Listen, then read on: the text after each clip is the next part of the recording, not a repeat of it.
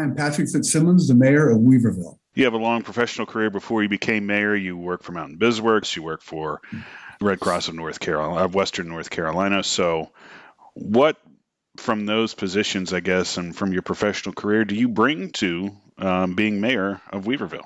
Well, luckily, I've been involved with some large nonprofits over my career.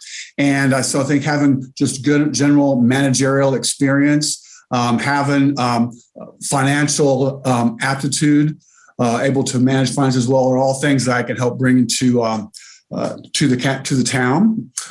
Also, just having a lot of experience leading organizations and managing people, I think allows me to understand the citizens of Weaverville better, able to communicate effectively with them. We're in nonprofit world over here too, so tell us the difference between nonprofit world and local government as you've seen it so far. Well, I can tell you I have had opportunities to manage finances for both businesses and nonprofits, but government accounting is way different. It's a much more complicated animal, I can tell you.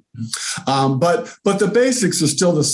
How do you manage income over expenses is still the same kind of work, even though the details may be different. So why did you want to get into local government? Why did you want to become the mayor of Weaverville? Because I've lived in Weaverville now for 17 years, and it's a wonderful place to be, and I just have a knack for getting engaged with things that I appreciate or things that I love. And so I got engaged a few years ago by getting on town council. And then I think finally just progressing into the mayorship seemed like a natural progression to me. I feel that I'm a good advocate for my hometown, and I feel that I represent the people well. And I'm just always the kind of guy who gets engaged in things. Well, we'll let you advocate for Weaverville right now. What is your favorite thing about the town? What's one thing you'd like to talk up to people there and to people who don't live in Weaverville? What's the big thing you'd like to talk up? Weaverville, although is close proximity to downtown Asheville, is actually a very distinct town of itself. It has a great small town atmosphere, even though it's very bustling at this time. So we got the best of both worlds: small town atmosphere, close proximity to the city. We're becoming a tourist destination in its own right, and it's a great place to live with a population of people who are just really good folks. So what are some of the things you want to tackle as mayor? What would be maybe the number one challenge or issue that you see right now facing Weaverville that you would like to tackle in your new position? The smart management of growth and development is our biggest issue. We are lucky, actually, that we are become so popular and everyone wants to retire and move to North Buncombe County. So that's a good problem to have, but it also means that housing prices are skyrocketing. There's not enough housing. Roads are getting more crowded. All the same problems that we're experiencing in many places in Western Carolina, we're certainly experiencing in Weaverville as well. Everything from a lack of affordable housing to increased traffic problems. And development's not stopping. We had a town council meeting just last night where we were confronted with yet another permit request for another apartment complex, which is fine. It's good. But we currently have over 700 apartments under construction in Weaverville already. So how do we manage that smart growth so that we are accommodating newcomers and building a strong local economy while at the same time preserving the atmosphere that everyone loves about their hometown in Weaverville? That's our biggest problem. And then as a side note to that, we have been considering expanding our water treatment plant because we're using up our capacity already and growth is still happening. We like the idea of having our own water plant. It gives us, we are able to control our own destiny a little bit and also to influence where development happens. But the cost of a new water plant is very expensive. And so trying to balance those things all out is important work that council has before it in the near future. We're talking to mayors from all around the region that were just elected this year. Your town and you are the one that is closest to the city of Asheville. So how do you view that relationship? How do you view how Asheville is impacting a lot of places in the region, if not all of it, but you're the one that might be closest to it, at least geographically. So how do you think that fits into the things that you're facing in Weaverville, the very, very close proximity to Asheville?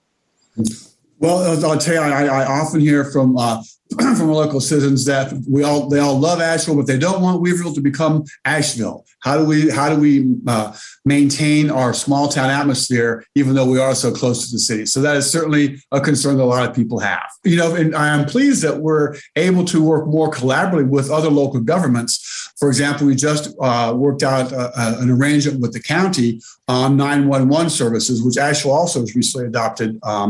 Just last week, I believe. So I think there's opportunity to work more collaboratively with our other municipal and county governments. The county is just initiating a comprehensive land use management plan, which is a very important task. Which will help us manage our growth. And that's something that shouldn't be done in silos. That's something that we have said to the county, we want to be involved in that process with them, and they have welcomed that participation. So I think that benefits all of us to make sure that we manage the growth in our county in a way that benefits everyone. What do you see as local government's role in responding to the pandemic at the stage that we're in right now? We, like all the other municipalities in the county, did join the mask mandate, which I think we all would love to be rid of that. But the reality is it is, at this point, until we reach that metric of 5% positivity rate, we need to keep the mask going. So we've done that. We have required our town staff to either be vaccinated or to be tested twice weekly. And we have posted banners around town encouraging people to get vaccinated. The one way we're really going to get out of this mess is for the greater numbers of people to be vaccinated. You know, masks are a Band-Aid and other things we've done to try and battle this pandemic. But the way to be successful at it is to increase the percentage of people who are vaccinated. So that we would strongly encourage everyone to get vaccinated so that we're all safer. Also, you were executive director of Mountain BizWorks, a group that really works to build a lot of businesses and entrepreneurial spirit within the region. You talked a lot earlier about the things facing Weaverville that have a lot to do with housing and growth. Where does your experience working with Mountain BizWorks and working with businesses and entrepreneurs fit into the future of Weaverville, as a lot of people are looking at living there, but what about the business side of it? Well, you know, many more people are working from home than ever before, and that's going to, even if we get past this pandemic, that will still be the case. We have people living in Weaverville who work for companies all across the country. And so we want to do things we can to encourage and enable entrepreneurs, because that is the best type of business, the most environmentally clean and the most economically successful business for a town to build. So we want to do things that encourage and enable entrepreneurs. So at our meeting just last night, as a matter of fact, we approved a public Wi-Fi system, which will make free Wi-Fi available to students and to entrepreneurs throughout our downtown and community center and parks. And we're looking also at how do we tweak some of our zoning laws to make sure that entrepreneurs are able to operate from their homes wherever they might be. That's all my questions. Anything else you'd like to add about Weaverville or anything else? Well, I can tell you that December 10th, we're having our annual candlelight stroll. And you need something to do that's really quaint and sweet and small town atmosphere, come up and see Weaverville then. It's a great thing. Our parade is this coming Saturday, next Saturday, the 4th of December. So come check us out. And we have this new community center, which is turned out absolutely beautiful. And if you want to have an event, that is the place to have it. And it's affordable. So contact us.